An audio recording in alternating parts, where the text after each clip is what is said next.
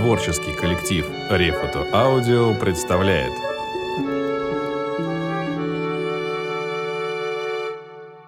Здравствуйте, уважаемые слушатели! У микрофона Константин Рожков. Перед прослушиванием 23 главы книги Пори Гаттера «Каменный философ» важное информационное сообщение. Данная глава будет разбита на две части. Сейчас мы прослушаем первую часть, а через несколько дней вторую. Приятного прослушивания.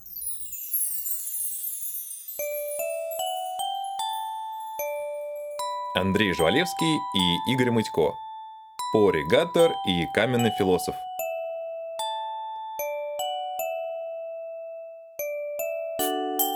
Глава 23. Народ против Пори Гаттера. Часть первая.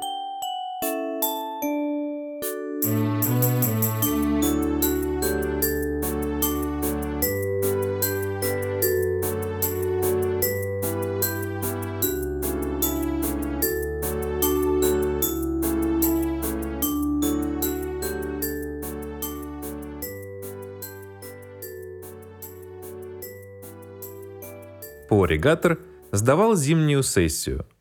Для этого он сидел на подоконнике, щелкал крокотуки и пускал в форточку мыльные пузыри с помощью сувенирной трубы Мордевольта, которую специально для него изготовила мисс МакКанарейкл. Занимался этим Пори с максимальной серьезностью, стараясь добиться как можно более сложной формы пузыря, например, додекаэдра. Время от времени Пори вздыхал и открывал зачетку. «Отлично! Отлично! Зачет автоматом!» Гаттер раскусил самый большой крокотук и полюбовался красивым «чистый изумруд» ядрышком.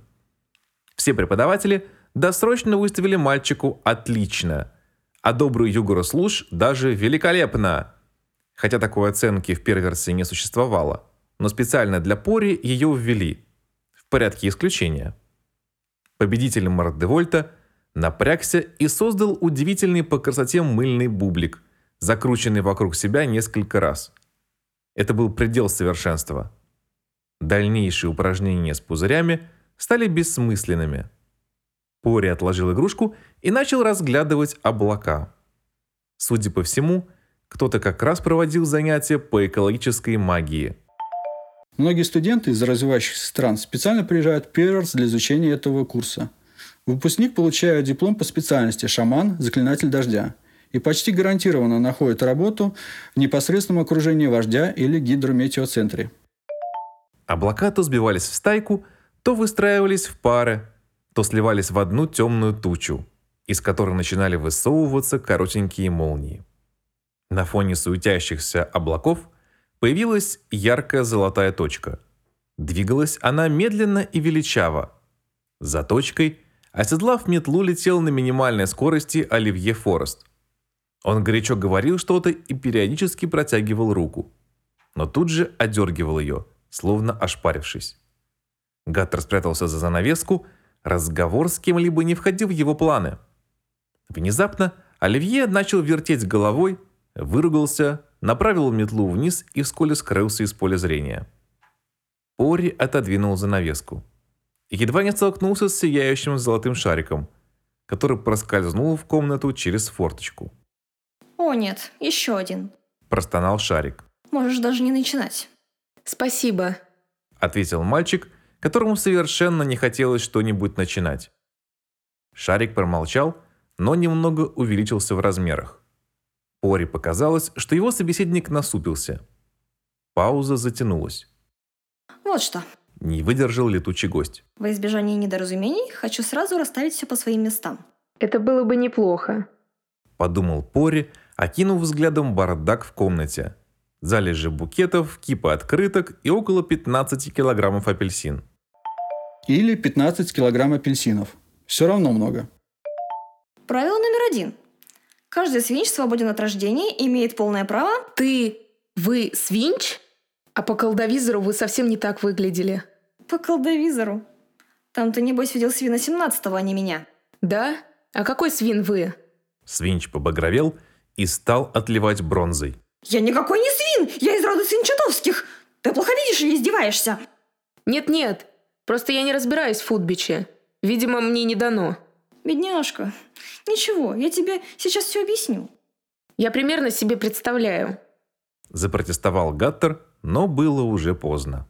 Шарик приземлился на подоконник и, перекатываясь с места на место, начал лекцию. Играют две команды по 19 человек. Функция следующая. Трое вратарей отвлекают внимание судьи постоянными потасовками, причем за каждое пропущенное судьей нарушение правил команда премируется. Два защитника проводят время, перебрасываясь тупым и безропотным мячом, называемым слифл за его беспринципность. Чем больше пасов защитники отдадут друг другу, тем лучше. Дальше идут, то есть летят на метле разыгрывающие, которые пытаются обмануть. Пори отключился. Правила футбича ему неоднократно излагал отец, и каждый раз мальчик поражался их глупости. Единственная польза от собрания этих бессмысленных условностей заключалась в том, что они очень помогали при бессоннице.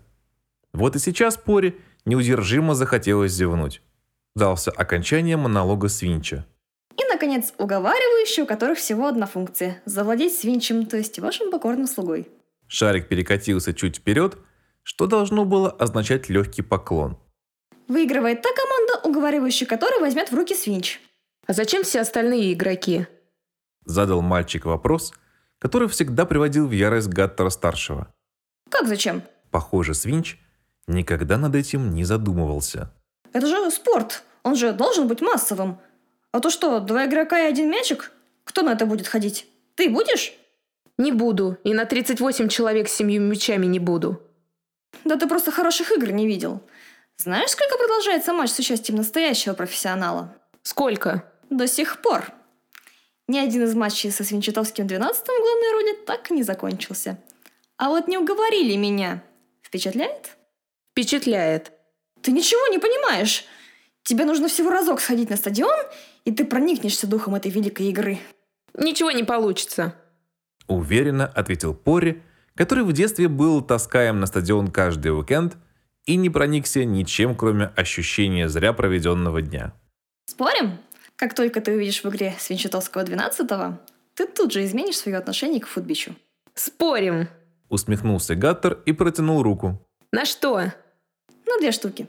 Провозгласил шарик и влетел в протянутую ладонь. Свинч оказался очень приятным и теплым на ощупь. Пори даже слегка жал пальцы, чтобы задержать золотой шарик в руке. Ты обманул! Заверещал Свинчатовский 12 так что мальчик испуганно выронил своего собеседника на кровать. Ты обещал, что не будешь, а сам... Я первый раз так вляпался. Тебе не стыдно? Мне не стыдно, мне странно. Что я обещал? В чем я обманул? Я уже подумал, что ты не такой, как все. Я думал, ты поговорить, а ты такой же. Все хотят только одного – схватить меня и не выпускать. Секундочку, я уже давно вас выпустил. Истерика мгновенно прекратилась. Да? Действительно? Наступила напряженная тишина. Чувствительный спорт-инвентарь над чем-то напряженно размышлял. Ты крут. Сначала ты заманил меня в руку, потом сам отпустил. В этом что-то есть. Если бы ты был уговаривающим, я бы решил, что ты набиваешься ко мне в друзья. Нет уж, уговаривающим я не буду никогда. Это невозможно. Не зарекайся. Гаттеру показалось, что в голосе Свинчи появилась задумчивость. Нет ничего невозможного. До встречи. И магический спорт-инвентарь стремительно юркнул в форточку. Нужно было снова придумывать себе занятия. Взгляд Гаттера упал на полуразобранную черную руку. О, а я ведь ее так и не дактилоскопировал. Отпечатки отпечаточки. Чуть приободрившись, замурлыкал мальчик, соскальзывая с подоконника. Набор для дактилоскопии Пори отыскала под кипой листовок колдовок «Крутой Пори номер 4». Той самой продукции, на которой Оливье собирался заработать тучу бабок. Мальчик не спеша разложил принадлежности и приступил к любимой работе. Как он не растягивал удовольствие, через 10 минут все было предельно ясно. Отпечатки полностью совпадали с обнаруженными на трубе и всех уликах. Оно и понятно. Это ведь копия руки Мордевольта. Непонятно другое. Непонятно, почему он просто не натравил эту штуковину на меня, пока я спал. Боялся страшной мести друзей. Донесся страшный голос из-за занавески. Пори вздрогнул. Мергия, давай ты будешь появляться не так внезапно, ладно? Мергиона покошачьи выскользнула на середину комнаты и церемонно поклонилась. Сегодня она была в просторном кимоно. Тот, кто идет путем истины. Начала свою песню ученица Джеки Чана, но ее перебил Сен А если, вывалившийся из-за занавески, словно куль с отрубями. Тот сдирает ладони до крови. Сказал он и в доказательство продемонстрировал собственные руки. Ты бы видел, по каким путям истины мы сейчас карабкались, вместо того, чтобы дождаться приемных часов. А почему вы не дождались приемных часов? Вяло спросил Пори, которого за неделю больничного безделья перестали радовать даже визиты друзей. Одевайся. Мы пришли тебя выписывать. Вот тебе мешок для вещей. О, Сказал Гаттер. о, А сам подумал. а действительно, чего я здесь как дурак больной валяюсь? А то чего ты здесь как дурак больной валяешься? Ну что, ты сам или тебе помочь? Я сам. Тогда ждем тебя в столовой. Сен направился к двери, но Мергиона утащила его к потайному ходу на пути истины. Мальчик принялся перекапывать гору даров и складывать свои вещи. Самой большой проблемой оказались вездесущие апельсины, которые непонятным образом все время попадали в мешок. Последний Пори уложил завернутую в казенную наволочку черную руку и отправился выписываться –